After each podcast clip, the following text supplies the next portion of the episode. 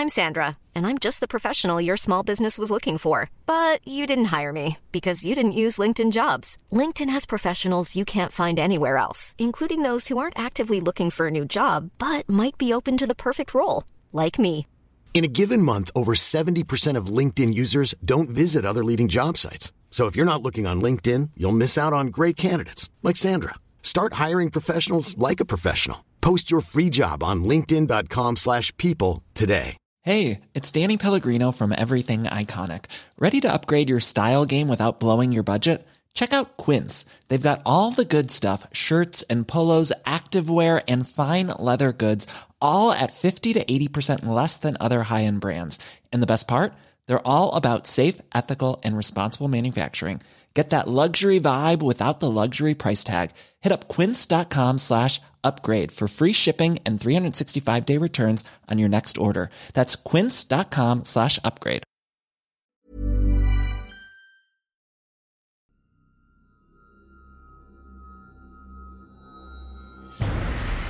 When I was a kid, my dad was a cop. And we spent five seasons of Loose Units, the podcast, talking through his cases, but the unexplained and the paranormal kept rearing their heads. So this season, we're going to take a look at hauntings, ghost stories, and the crimes behind them. Because the story doesn't end when the killing is done. Welcome to Loose Units, The Shadow Files. The Old Melbourne Jail. Sitting atop the Melbourne CBD, this imposing structure looms large over the city. It's a terrifying place with an equally terrifying history, housing some of Australia's most infamous criminals. Now, though, it's a historical site where you can go for a ghost tour, if you're so inclined. Yes, apparently, the old Melbourne jail is haunted. Very haunted. But one of the aims of this series of loose units is to look at the crimes and the traumatic events that led to these sites becoming allegedly haunted in the first place. And to that end, Dad and I chatted with Troy Larkin, tour guide at the Old Melbourne Jail, to get a little more background on what makes this place such a hotspot for countless claims of supernatural sightings. So, Troy, you've been at the Old Melbourne Jail for about eight years, and in your time there, in this incredibly imposing structure, you've probably learned a great deal of history about the place. But one of the things that we've discovered on Loose Units, the Shadow Files, is that people tend to talk about places that they deem haunted, and those places are usually places where terrible things have happened. Now, this is a prison. This is, you know, like this is an old school prison. Who are some of the people that were interred there that maybe dragged some trauma into that space? I mean, I know that Ned Kelly uh, was executed in the prison. Is that correct? Oh, absolutely, yeah. You you you want to talk about loose units? Old Melbourne, Old Melbourne Jail has the loosest of units um, that were interred there, and of course, Uncle Ned. He's the most famous of them all. He's the star of the show. Everyone wants to know about Uncle Ned. And um, on the 11th of November, 1880, at four minutes past 10 in the morning, that's where old Ned did the short drop with a sudden stop with the hemp fandango. Fuck. Troy, Yes, sir. you are you have a use of the Australian vernacular like no other. Fair income. I mean, it is just so fascinating listening to you talk. Oh boy. Um, so look, if I if I don't appear, if I'm just sort of for once in my life not saying a lot, it's because I think this is going to be enthralling. Her Majesty gave us a language, and we just can't be bothered using it. So I don't mind. It's you know what I mean. Yes, thank you. Um, well, I'm grateful to be here. Uh, uh, you know, um, getting loose with two incredibly fine units like yourselves. So I'm the lucky one. But yeah, the, oh mate, yeah, the, the the characters that came through the old Melbourne jail because the old Melbourne jail was was operating between eight from 1842 all the way up to 1924. The stone, that that remarkable stone, where, where did they quarry that? Yeah, so for the first one they built in 1842, like because everyone sees the imposing old Melbourne jail, the the Bluestone College sitting up there on you know Russell Street. Uh, the first the first uh, the cell block was actually ironstone. So when we got here, we cracked onto the ironstone, um, and then we started quarrying this this basalt bluestone, which is uh, because let's go back a little further. About seven million years ago, most of Melbourne was a lava flow, which created all this basalt bluestone, and that stuff's all over the joint. You know, we quarried it out in Laverton and Ivanhoe, and we quarried all this bluestone and hauled it down there. And we're like, oh, who's going to chop this up? So we just got all the convicts and the um, the incarcerated to cut it up in the rock yard. So the prison was built by the people who would then be. So they built their own prison. That is extra cruel. First of all, they got contractors to build it, um, and then once they got it started, they went, okay, we're not paying these contractors anymore. Um, we'll get the um, we'll get these um, inmates working on it. So they were in the rock yard, fellas in the rock yard, like you would see in Sing Sing prison with big old hammers cracking down bluestone. Which makes good fiscal sense, doesn't it? Oh It's- my it's a- word, yes, You know, yeah, in, yeah, in yeah. terms of the accounting, it's it's it's a sort of a zero sum game. But we keep coming up against this sort of labour thing in Australian history because last week, mum and dad were at Mamre House, which is a colo- colonial homestead.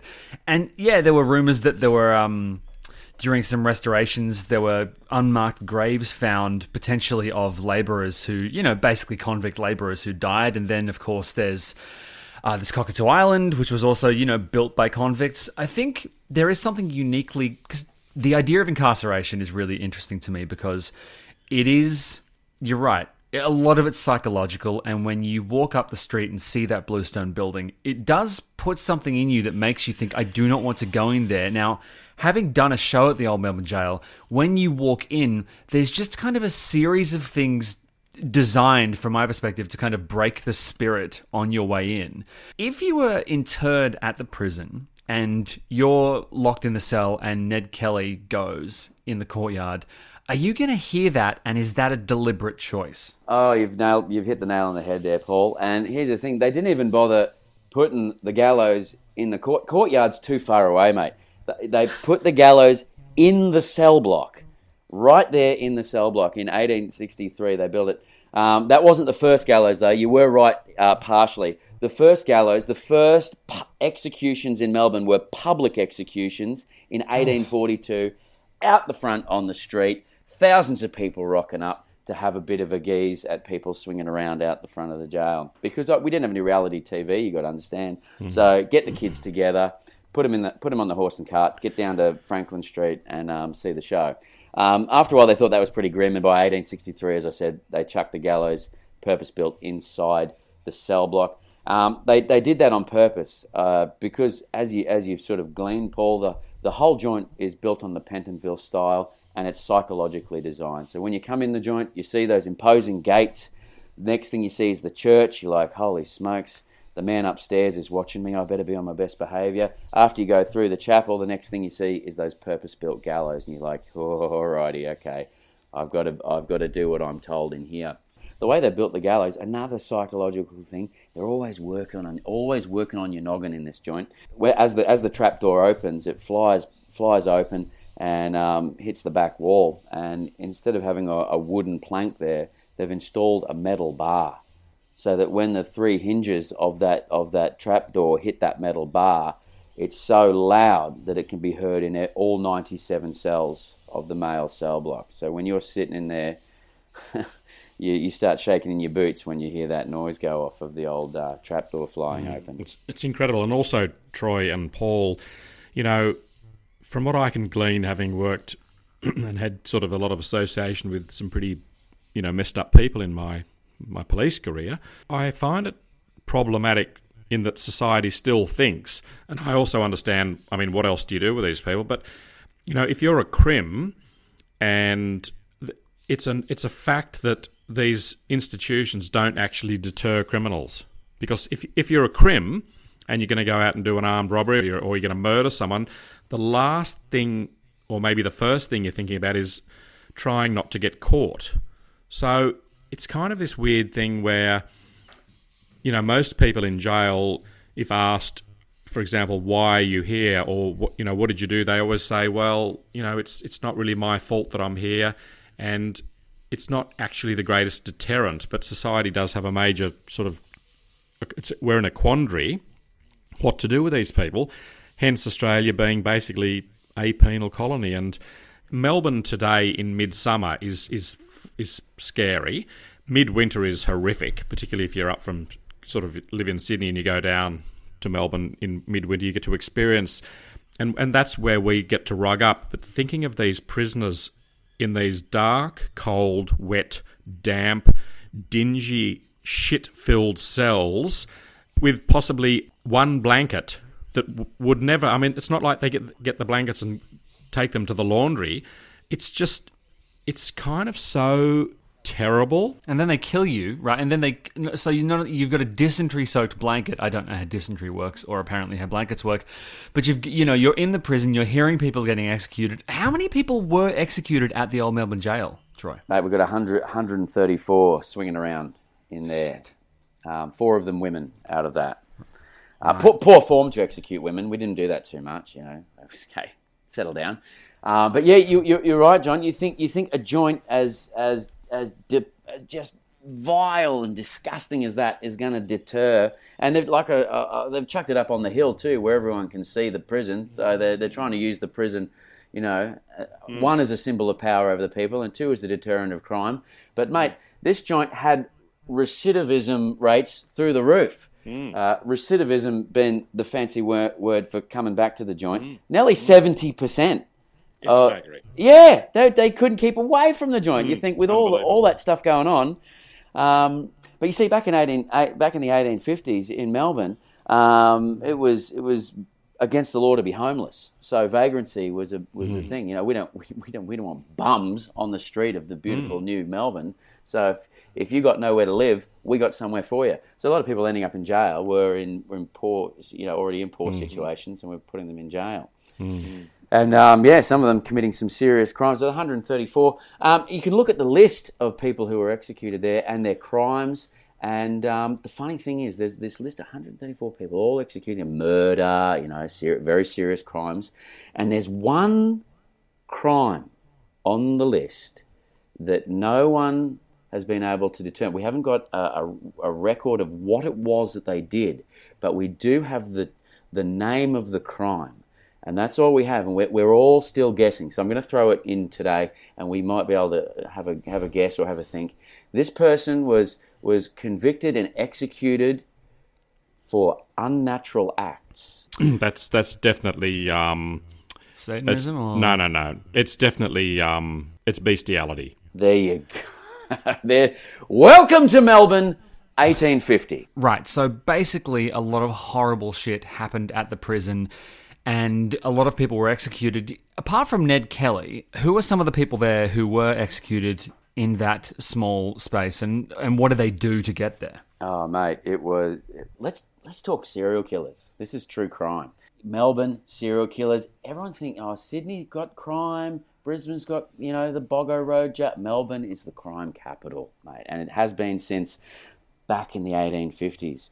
Uh, we've we've got our very own Black Widow in Melbourne. We got we got Martha Needle who uh, who between uh, 1885 and 1894 had a body count of five. Okay, so so Martha's um, shacked up over in Richmond, no surprise, and um, she's got a few kids, and they start fading away. Yeah, she's got she's got little little Elsie, little Mabel, and little May, and oh, you know, tragedy strikes. They start fading away.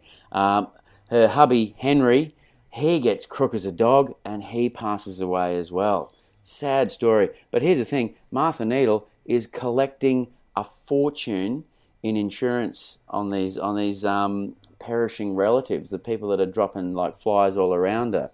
And um, what it turns out is that um, Martha Needle's poison of choice is arsenic, and um, she's been taking care of the family members with a little bit of um, with a bit of arsenic arsenic breakfast. And uh, what's she spending all this insurance money on? She, you know, some lovely hats, a couple of nice shoes. Nah, no way.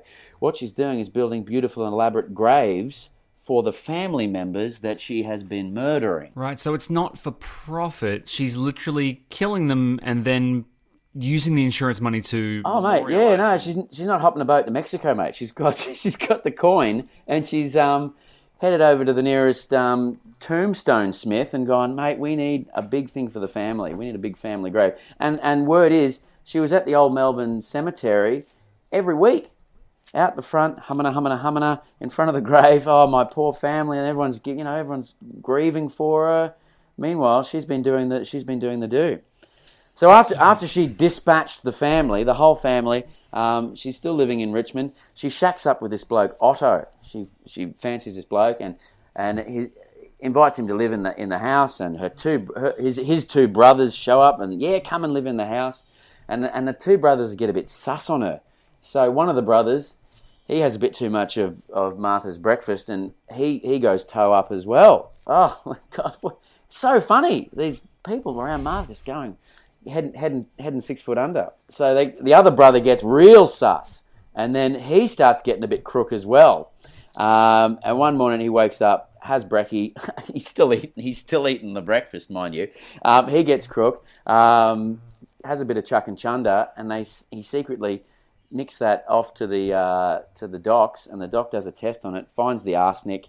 We find out that old Martha is a poisoner, and she swings at the old Melbourne jail. How long does it take to die when you are being hung? Typically, is it instant? Ah, geez, it depends on how you do it. Like you, you need you, you need to get pretty professional um, when you when you do that. Um, so when you when you got someone on the gallows, you need to you got your noose. You want to tie your noose. You need between seven and thirteen knots in there, and and the knot of the noose, the slip of it. You always see it in, in the movies. Don't believe the movies. Rubbish. Um, they got that right behind the back of their head. Nah, no, you got to get that knot right on the side of the jowl, so that when you when you go fast enough, you go you go you go through the trap door. You pick up enough speed, and when you stop very suddenly, um, the knot of that noose cracks you in the side of the head, hopefully breaking your neck instantly, rendering you unconscious, and you suffocate to death under the weight of your own body in, in a few minutes. Hmm. Not, not always the case, however.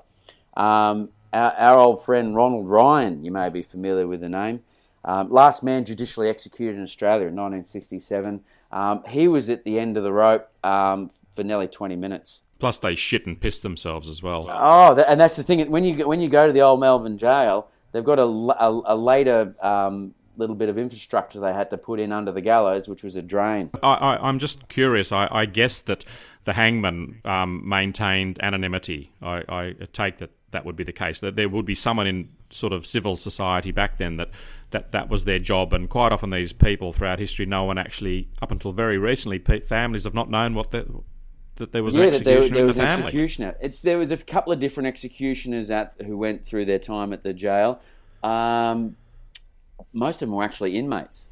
Because if you're a, if you're an, if you're a if you're an executioner, you earn a bit of coin for doing that job.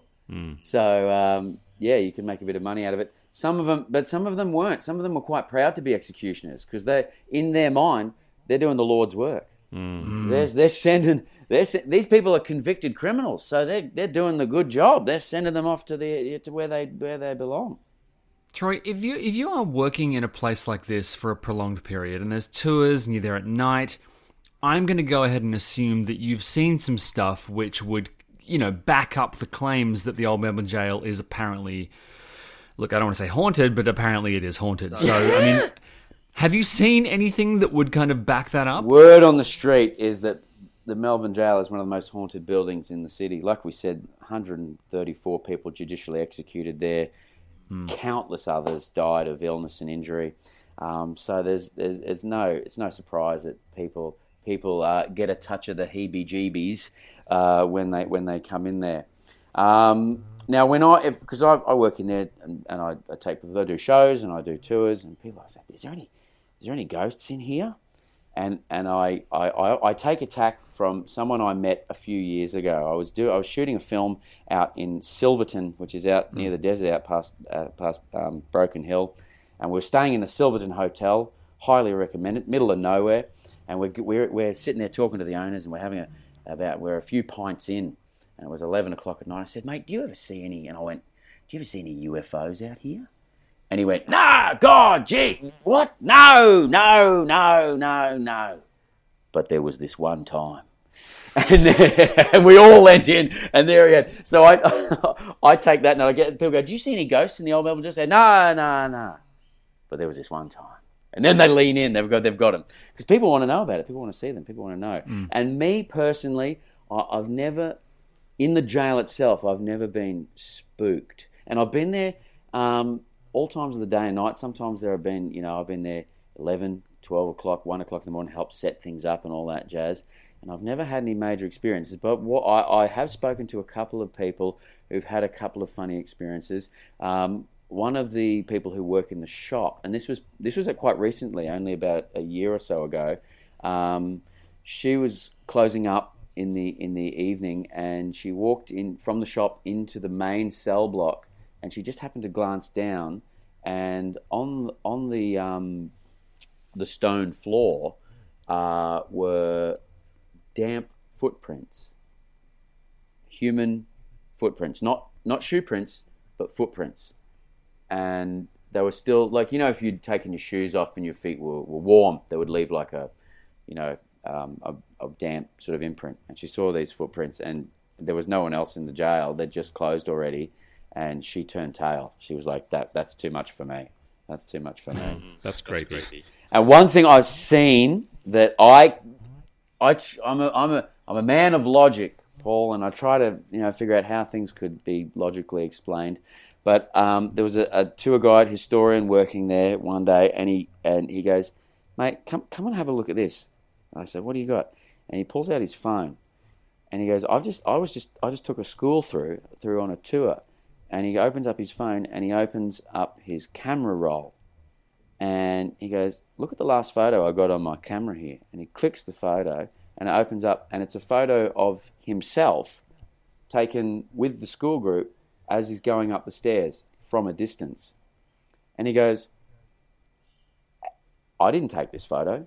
Piss off. This camera, this this photo, this this camera, this phone was in my pocket. How is there a photograph of me from a distance? And I went, I went, all right, mate, you can get the hell out of here now. Mm, that's fascinating. Hit the bricks, pal. And I and and uh, because uh, usually people are going, oh, oh, I felt a funny feeling in the jail. I'm like, yeah, all right, yeah, it's pretty creepy looking place. Um, but that one, I couldn't explain. I couldn't explain that one. If people were to ask you, would you say it's possible that it is haunted? Well, the first thing you have to do is believe in ghosts. That's the first thing. And I'm, I'm, as I said, a man of logic. I'm, I'm naturally skeptical, but, uh, but I'm open. I'm open. Okay. So I, you could say there's, you know, people say, "Oh, I feel an energy in here." When you come here, there's a notorious cell. There's the haunted cell on the first level, number 17. A lot of people ask me, number 17, and and what what people have, what have I've heard? What I've heard, people go in there, they they smell lavender for no reason. Um, more people have fainted inside that cell than anywhere else in the jail. You talk to the people who do the night tours, the ghost tours. They say, you know, we get fainters every every night. We get you know people who walk in and, but you know, as you know, you've been there, Paul. It's it's very you know it's creepy. It's imposing. It's you know it's it's you know pressurizing sort of experience. So people get a bit hyperventilated and can keel over. That's how I explain that. but mm, this one room, yeah, a lot of things have happened in there, and I mm. tested it. I tested it myself. They said, hey. You know, number 17. So I was there after hours one time and I went in the cell and I closed the door in the dark and I sat there and I went, hello? Anybody there? Nothing for me, unfortunately. I would say that a ghost was looking down at you, Yes. thinking this guy is a complete tosser, and we're Yeah. going to give him no, Yeah, he's not worth it. giving him nothing. yeah, that's it. He's not worth it. Oh. Yeah, he's not worth. He's not worth the trouble. Not worth the haunting. The only, the only, the only strange experience that personally happened to me. You know, there, there's possible logical explanations, but I don't have one. Is not in the jail itself, but the adjacent building, which is the old, um, the old city watch house. And you might have. Have you been in there, John? You're, you, Yeah. you a member in Victoria, so you've been in there. I've been there, yeah. I, I find that place quite disturbing on many levels. It's Again, and it was Melbourne, Melbourne's primary one of Mel, one of Melbourne's primary remand centres up to 1994, so very recent. And mm. you'd know, John, remand not a pleasant place to be. no. And you know, not that there was people being executed in this building, or you know, the, you know, things happened in there. A lot of violence, obviously. You know, a lot of unhappy people. Well, they didn't just have execution; they had corporal punishment in the old jail. They were they were flogging people with the cat of nine tails in the old mm. jail, right there in in the cell block. They were flogging them. You know, and in Victoria, you could get 50 lashes for, for, for making too much noise. You make too much noise, you'll get 10 lashes. And imagine being in a cell on a cold, terrible, depressing day and lis- listening to to people just screaming as they're just lashing them. and and you know it's it's it's it the the, the person that would, would carry out that, and I dare say more so than the executioner, but the guy that can stand there and deliver fifty lashes, and and would have to be a sadist. Well, that was the thing, Matt. The, the the person who did the flogging, he had the greatest job title I ever heard. He was called the flagellator. Um, I might put the, get that on my resume. Part, Part-time barista, casual flagellator. Um, but the flagellator, he he he wanted to be more secretive than the executioner, because if you're an executioner, the bloke you dispatch, he's not coming back. But if you flog a bloke, you might catch up with him sometime, and he might not be too happy with you. Hundred percent. It just sounds like this place was just. It was just like a litany of cruelty. Oh, and it never terror, stopped. Frankly, but and especially with floggings. Like, and the thing is, to get fifty lashes, that Hmm. might take two or three years to get fifty lashes. Because if they're flogging you, um, a good flagellator, mate, if he's flogging you, he can get through to your ribs in fewer than ten lashes. it's it's really no wonder people say this place is haunted, given the amount of stuff that happened there. I mean, I'm. It sounds like even you, a skeptic, has been slightly not won over, but you know, you do believe that it's a possibility. I'll give you the one experience I had in the Watch House where you guys did your show because I, Great. I, I do a regular show there on a on a on a, on a Friday night, and it's a lock up experience. So there's a there's a actor playing a copper who rides out, rifles you up, locks you up. Then you get locked in a cell with a nutcase, incidentally played by yours truly. And then we have a cat and mouse situation with the audience where we, we try to escape. And um, so while the other actors out there um, giving them the rouse up, I'm sitting in cell number six in the dark by myself, waiting for people to arrive. And I know, Paul, you've you've, you've had a similar experience. You found it quite calming. And and usually usually I'm the same. I, I sit there, I go, it's it's you know dead quiet. There's nothing going on. I'm not feeling anything creepy. But here's the experience I had one night, and only ever happened once. Um, both m- myself and the other actor have got a little a little a little radio, a little two way radio on us, right? Or a little you know a little um, walkie-talkie, you might say, and uh, we use that just to communicate back and forward. And we've got a couple of codes on there that we use, so we use it for a part of the show in character. You know, I'm I might play I play another copper. Go, All right, yeah, haul them in, yeah, cell block number two, haul get them in here. Um, and the code is if we use each other's first names, actual names, then there's an issue. There's something wrong, or there's an issue. The show might need to stop. There might be, someone might be unwell, etc., etc. So, and we've never had to use it. And and uh, one night I'm sitting there in the cell. I sit in there like 20 minutes in this cell, waiting for the audience to arrive. And my, my radio starts crackling. And I'm like, oh, here we go. I thought, eh. and I hear this, and it. I've been using these radios at that time for about five years, and not once in five years, because we're on the. There's usually two or three radios on site, all on the same channel never never any interference on those i've never any external interference from any other radio never my radio's crackling and i thought oh the other actor wants to contact me. And i went hello you know o- over. And i hear this troy troy. And i went oh shit something has gone wrong. And i went but i wasn't sure because it was really crackly and i went uh, Sergeant Henderson here to Sergeant uh, Croft. Are you calling me? And and the other actor went, Sergeant Croft to Sergeant Henderson. No, are you calling me? And I went, You're joking. Because I sat there and I swear to this day that I heard my own name said twice over the crackling radio. This Mother's Day, celebrate the extraordinary women in your life with a heartfelt gift from Blue Nile. Whether it's for your mom, a mother figure, or yourself as a mom, find that perfect piece to express your love and appreciation. Explore Blue Nile's exquisite pearls and mesmerizing gemstones that she's sure to love. Enjoy fast shipping options like guaranteed free shipping and returns. Make this Mother's Day unforgettable with a piece from Blue Nile. Right now, get up to 50% off at BlueNile.com. That's BlueNile.com. Even when we're on a budget, we still deserve nice things. Quince is a place to scoop up stunning high-end goods for 50 to 80% less than similar brands.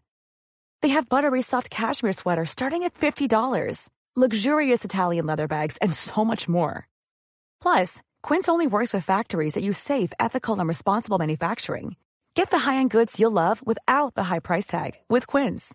Go to quince.com slash style for free shipping and 365-day returns. If you thought the only way to get a more defined jawline with natural-looking results was through surgery, think again. Juvederm Volux XC is a non-surgical injectable gel filler that improves moderate to severe loss of jawline definition and can help you achieve natural-looking results with little downtime. Even better, this improved definition lasts up to one year with optimal treatment. No maintenance required. Improve jawline definition for a smooth, sculpted look with Juvederm Volux XC. For important safety information and to find a licensed specialist, visit juvederm.com. That's J U V E D E R M.com. Not for people with severe allergic reactions, allergies to lidocaine, or the proteins used in Juvederm. Common side effects include injection site redness, swelling, pain, tenderness, firmness, lumps, bumps, bruising, discoloration, or itching. There's a risk of unintentional injection into a blood vessel, which can cause vision abnormalities, blindness, stroke, temporary scabs, or scarring. Talk to a licensed specialist to find out if it's right for you.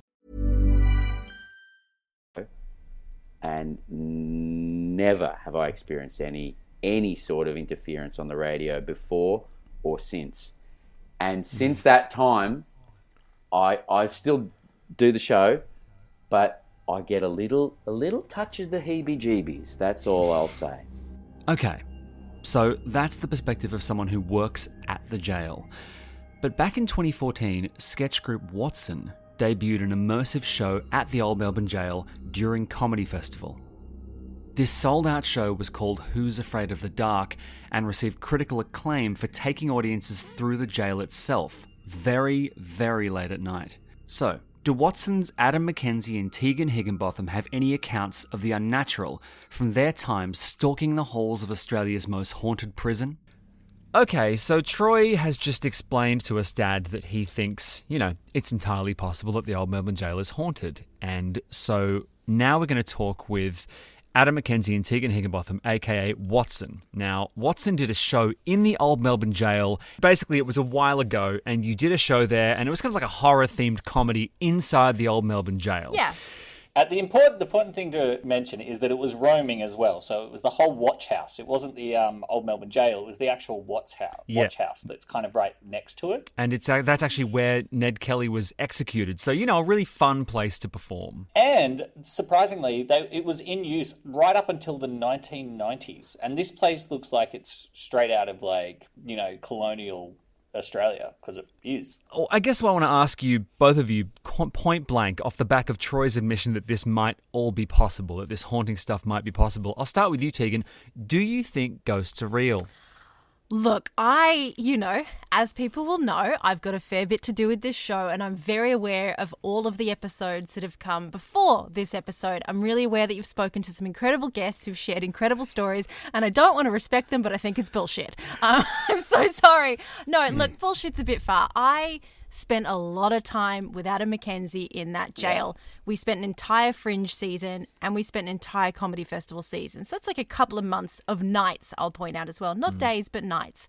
And we were there by ourselves as well. Like it, we, we weren't there weren't representatives from the jail there. No, I mean, tell know. them, Adam, what you had to do at the end of every night, which would have been at about 12.30 in the evening. Yeah, myself or our, our producer, either one of us, whoever was doing it, uh, would have to lock up. Um, and they actually gave us the, the, the brass keys because these this thing is so old. They actually have original keys to the doors that you have to use, and we were told not to lose them because they cost very uh, a lot of money to replace. But yeah, you- you'd be by yourself and have to shut out all the lights. It was re- it's a really crazy place to be in by yourself. Yeah, and not only though you had to lock up, there's apparently some weird thing where people like challenging themselves to stay in jails. So before we locked up, there had to be someone go around and check every single cell, every single dark abandoned cell to make sure that nobody was hidden literally in the dark corners. And even after doing all of those sorts of things and knowing the history of the venue, and I'm I'm gullible. I will believe a lot of shit. But uh, no, I did not feel anything other than the vibes of a sweet, sweet, successful comedy festival season. Award winning. So, Tegan um, and Adam, a question I have for both of you. Did you want to discover that it was haunted? Absolutely 100%. I'm I'm unlike Tegan. I actually believe in ghosts. Uh, I think it's absolutely possible that there is something that we don't understand. Uh, I'm not saying that I don't believe in science or anything like that, but I'm also saying that like there might be something that we can't understand that is quite real. And Tegan? Oh no, it's like I said. I'm I I would like to believe. Actually, I'm open to it and I would like to believe and I'd like to be proven that there is something more there because I find that interesting. But um no, I've I've never been presented with anything yet beyond somebody telling me that they had a feeling and just knowing how powerful the human mind can be there are just too many other ways that I can chalk that up to imagination or creativity or gullibility or all the number of things but you know Adam um we had somebody in mm. the show with us. It's it's really complicated because we had somebody who was in the show with us who did have an experience, and I, I it's it's hard because I both don't believe, but I also completely believed that she was experiencing something. I didn't think she was making it up. Yeah, it was our castmate um, Natalie Homewood, uh, who was. Um, we were in a rehearsal. It was the night before remote to open the show for the first time, and um, our actors, our fellow actors, some of them, their roles were to sit in a dark cell and haunt the cell as audience members would wander past the cell. But it was so dark in there you couldn't see. And so we had actors literally sitting inside doing some super creepy stuff. Like, I think Nat was like talking like a kid or something. No, she was like, the bride. crying. We dressed her up like a bride. Yeah, she was crying in there or something. Yeah, and, and she'd have to sit in there for 20 minutes or something, not just a few minutes, but in the dark for 20 minutes. And yeah, and in this rehearsal, we all came back, and you know, I called out uh, that the rehearsal was finished because we had actors spaced out throughout the whole place. And I went, "All right, rehearsal's finished now," and everyone came back into the main space, and everyone was like, "Oh, that felt good. That felt really good." And then that's like, "Yeah, yeah, I saw a ghost, uh, but it was yeah. Apart from that, it was great." And we were like, "What?" And she's like, "Yeah." Um, I didn't know that the rehearsal had, had finished, and um, someone came into the door of the cell, and I thought it was me. She thought it was me, mm. saying that the rehearsal had finished, and that's when she heard my voice from way, way away say, "All right, guys, the rehearsal's finished," and apparently this uh, this presence moved off out of the doorway. But then apparently the reason that sh- we became quite invested and I, it's such a long time since I've thought about this, Adam. So correct me if I'm wrong, but Nat then said that whatever this spirit was, or entity, or ghost, it came home with her, and she had to seek help in getting this thing to move on from her house because it attached to her. And I seem to Yeah. recall her saying that it wasn't an angry force; it wasn't trying to hurt her, but it it stuck to her. Yeah, and apparently she's been quite uh, tuned to this sort of stuff since they, she was a kid. I think her sister or one of her siblings and her were quite tuned into this stuff. Uh, so, and you know, this is this is her ex- um, expressing this thought to us, and um, I, I'm not one to um, you know be cynical uh, when one of my castmates is being quite.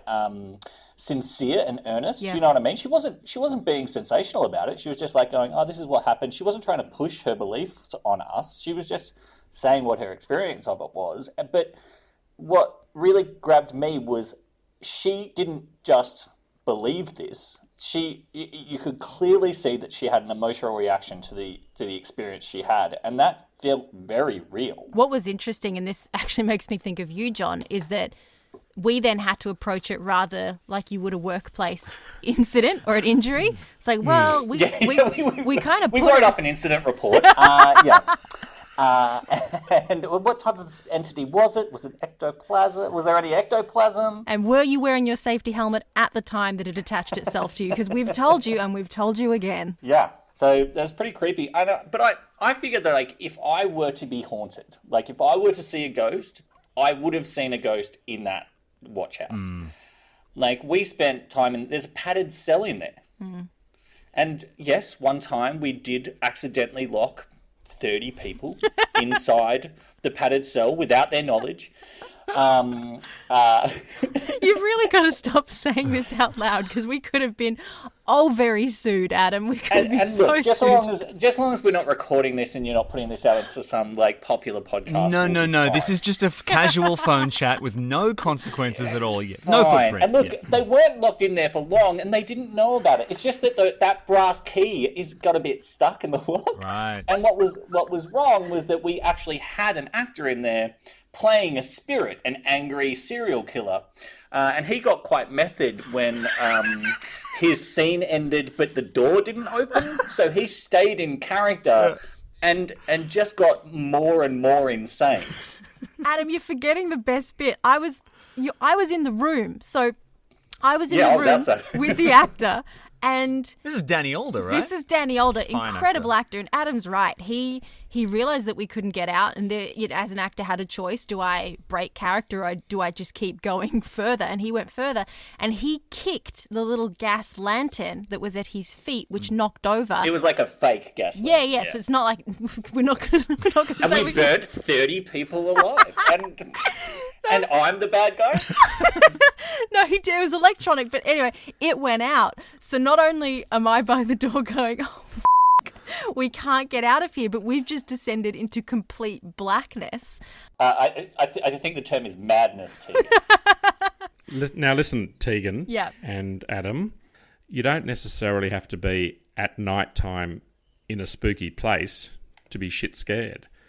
I mean, Tegan, for example, have you not during the day just at, in, in a weird moment had this sense of something absolutely creepy? Look, Has that ne- ne- never happened to you? No, I, I can't lie. It has happened. Um, one of those times was in a church, but let's not dig into that.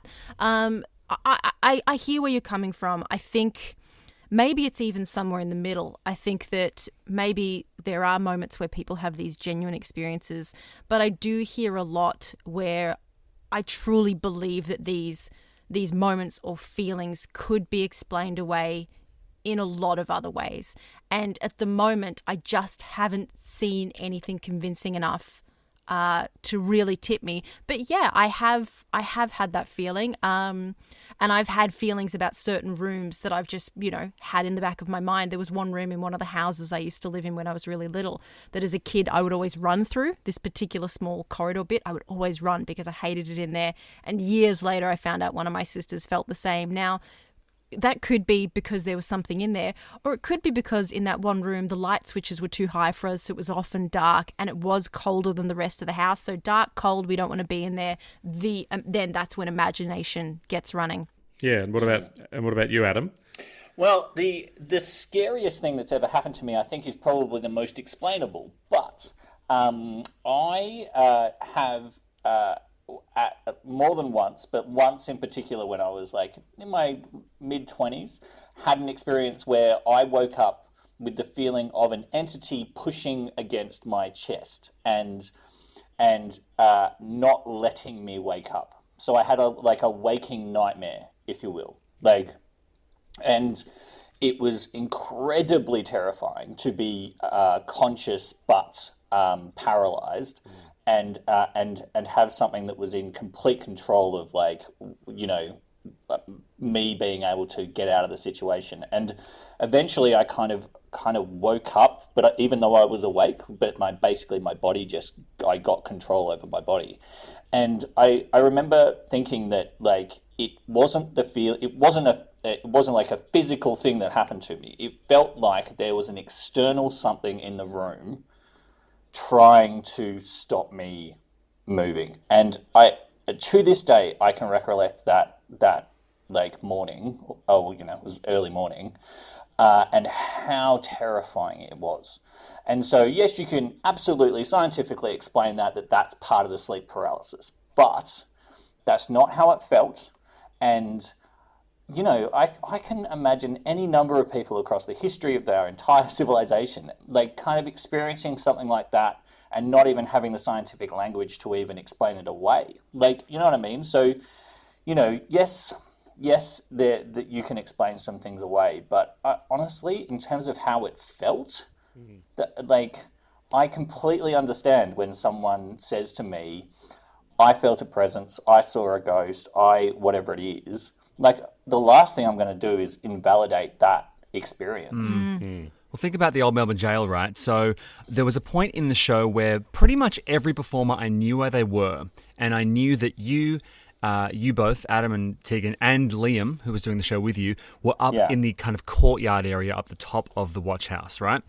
So I'm down the other end in kind of, you know, period clothing, covered in blood and grease paint, waiting for my scene. And I know that there's no. That wasn't even part of the show. That was just Oh yeah, I just dress like that in everyday life. But I'm down there lurking, and I know there's no one in my part of the prison. And I, for two nights in a row, heard a knocking, like just, just a knocking. Uh, it was very loud and it was very sudden, and I knew that there was no one near me. So I kind of did a bit of a recce, and you know, made sure that everyone was in their cells. And uh, on the third night, I was starting to go, "Oh shit, it's happening! I'm actually, I'm, I'm encountering some sort of presence. This is great." And I had that thrill of, I don't believe in this stuff, but God, can you imagine if it was real? Can you imagine the stories I'm going to have? And then I realized it was coming from the roof, and I realized that they put a, um, an amp in the roof, and it was uh, getting feedback at the same time each night. Right. And the and the and the speaker was popping. If I hadn't discovered that, I'd be here right now telling you the story about the entity that was knocking because this was just above uh, that one cell Yep. that Troy pointed out was haunted that everyone faints in. Now I would have carried that through if I hadn't kind of poked and interrogated. And I guess the question is, is it more fun to go through life kind of not pushing through and Oh, you know. look, there is a reason that Adam and I have done two horror themed Mm. shows across several festivals. It's because this shit is awesome. Oh, yeah. Like it's interesting and it's sometimes it's just fun to feel something. And in our case as well. Fuck, that doesn't sound well, good. you really. There's a lot of le- re- revelations here. Tegan's ashing cigarettes on her arm right now. Yeah, yeah. Put the razor away. Now, Tegan, Tegan, Tegan, I, I distinctly recall you telling me something that I found incredibly fascinating. Okay, I'll tell you it, and Adam will share the story with them. But you know where I stand, so I'll I'll just share the story, and this is just what happened. So we did this show in the old Melbourne jail. Technically, we didn't have a capped number; we could have as many audience in there as we wanted. But given what Adam said, which is that we were taking the audience between rooms, and sometimes these corridors are really narrow, and putting people into cells which are even smaller, we decided that the lucky number, I think it was something like 42, Adam, if, yeah, it, it ah, was 42. And our producer was really trying to be very firm on that number just because she wanted the show to operate and be slick. 42 people. So no matter if we had reviewers, they weren't allowed in. We were capped at 42. And just to help everybody paint the picture, the show was really successful and we were selling out every night. So 42 people um, were, were allowed in. And I remember one night after the show, our producer came over to us and was like, guys, come on. I need you to stick at 42. And we're like, we we were, we're sticking at 42. There was nobody else. She's like, did you add any friends to the door? Was that what happened? We said, no, we only allowed 42 people in. She's like, okay, I'm so sorry. I just, I thought I counted 43. We're like, no, there was only 42. The next night, same thing. She's like, guys, really, I'm stressing 42. And we said, Jules, there's there's only been 42 people in this room. I'm the one standing at the door, literally letting them in. It's 42. And then the weirdest thing happened. This kept on going on for a few nights, and I can't explain this, but we did the show, and there was one bit where I was standing at the back of the room, and Adam and Liam would be performing, and I'd be standing there, and I counted, and there were definitely 43 people in there. And I don't know how to explain it. This kept happening where we would let 42 people in. And weirdly, the same guy with a Victorian era top hat was in three nights in a row. And it was he was you like you couldn't sit behind him. Like it was like, like who's this dickhead wearing a top hat? But it turns out the top hat serial killer stayed in the watch house in 1920s. Anyway, What was his What was his means of killing people, Adam? What was this uh, serial killer's? there were razor blades in the top hat, Paul. I thought that was oh right, I thought it was that he kept a gun in a top hat. That was that wasn't very creative. there was, it was a, there was a lot of room in there. He put it over your head just before you were crossing the road, and you'd walk into traffic. It was diabolical. Well, the thing about the thing about it is, I mean, we're really talking about can a place hold the energy of a person? You know what I mean? Can it can it hold the trauma of an event that happens in that place? And I think you'd be hard pressed to say no to that. Like anyone who's ever been in a place that has had an incredibly hardcore traumatic event happen in it, uh, like the the the impression of that event is is left on the actual physical space of that environment. Absolutely, one hundred percent. This is what confused me though, Adam, because I agree. And if you talk about venues that have have a history, that venue, the people who were dragged in there, whether rightfully or wrongfully, they did not have a good experience in that jail. Wait, you mean the people who saw your show?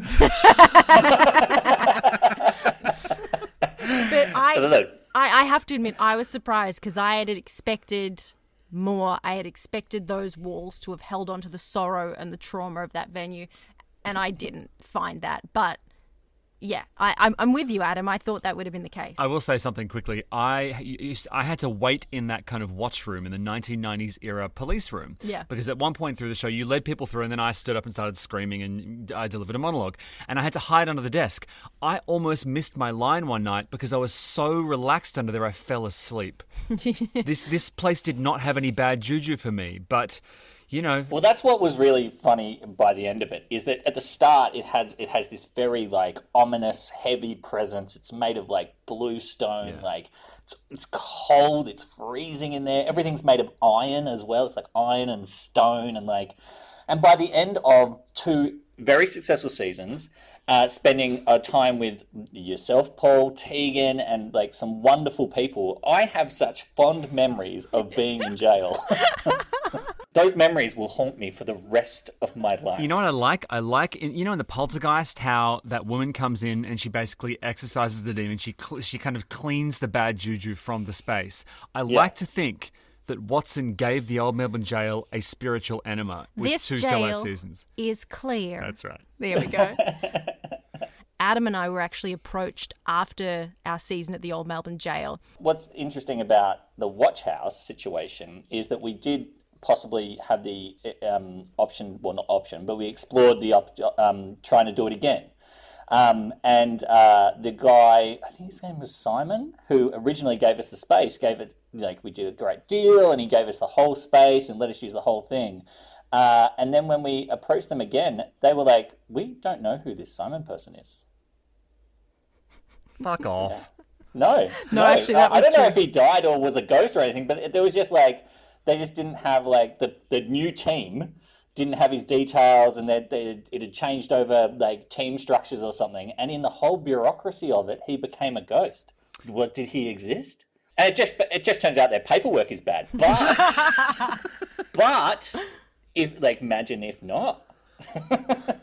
So, is the old Melbourne jail haunted? After talking with Troy and Adam and Tegan, I honestly don't know. But if you're so inclined, you can head across to their website and book yourself a tour. That's all the time we have for this week's episode of Loose Units The Shadow Files. Thank you so much for joining us. We'll see you later this week for Loose Ends. Bye, everyone. Hey, it's Danny Pellegrino from Everything Iconic. Ready to upgrade your style game without blowing your budget? Check out Quince. They've got all the good stuff shirts and polos, activewear, and fine leather goods, all at 50 to 80% less than other high end brands. And the best part? They're all about safe, ethical, and responsible manufacturing. Get that luxury vibe without the luxury price tag. Hit up quince.com slash upgrade for free shipping and 365 day returns on your next order. That's quince.com slash upgrade. Cool fact a crocodile can't stick out its tongue. Also, you can get health insurance for a month or just under a year in some states. United Healthcare short term insurance plans, underwritten by Golden Rule Insurance Company, offer flexible, budget friendly coverage for you. Learn more at uhone.com. Planning for your next trip? Elevate your travel style with Quince. Quince has all the jet setting essentials you'll want for your next getaway, like European linen, premium luggage options, buttery soft Italian leather bags, and so much more. And is all priced at 50 to 80% less than similar brands. Plus, Quince only works with factories that use safe and ethical manufacturing practices. Pack your bags with high-quality essentials you'll be wearing for vacations to come with Quince. Go to quince.com/pack for free shipping and 365-day returns.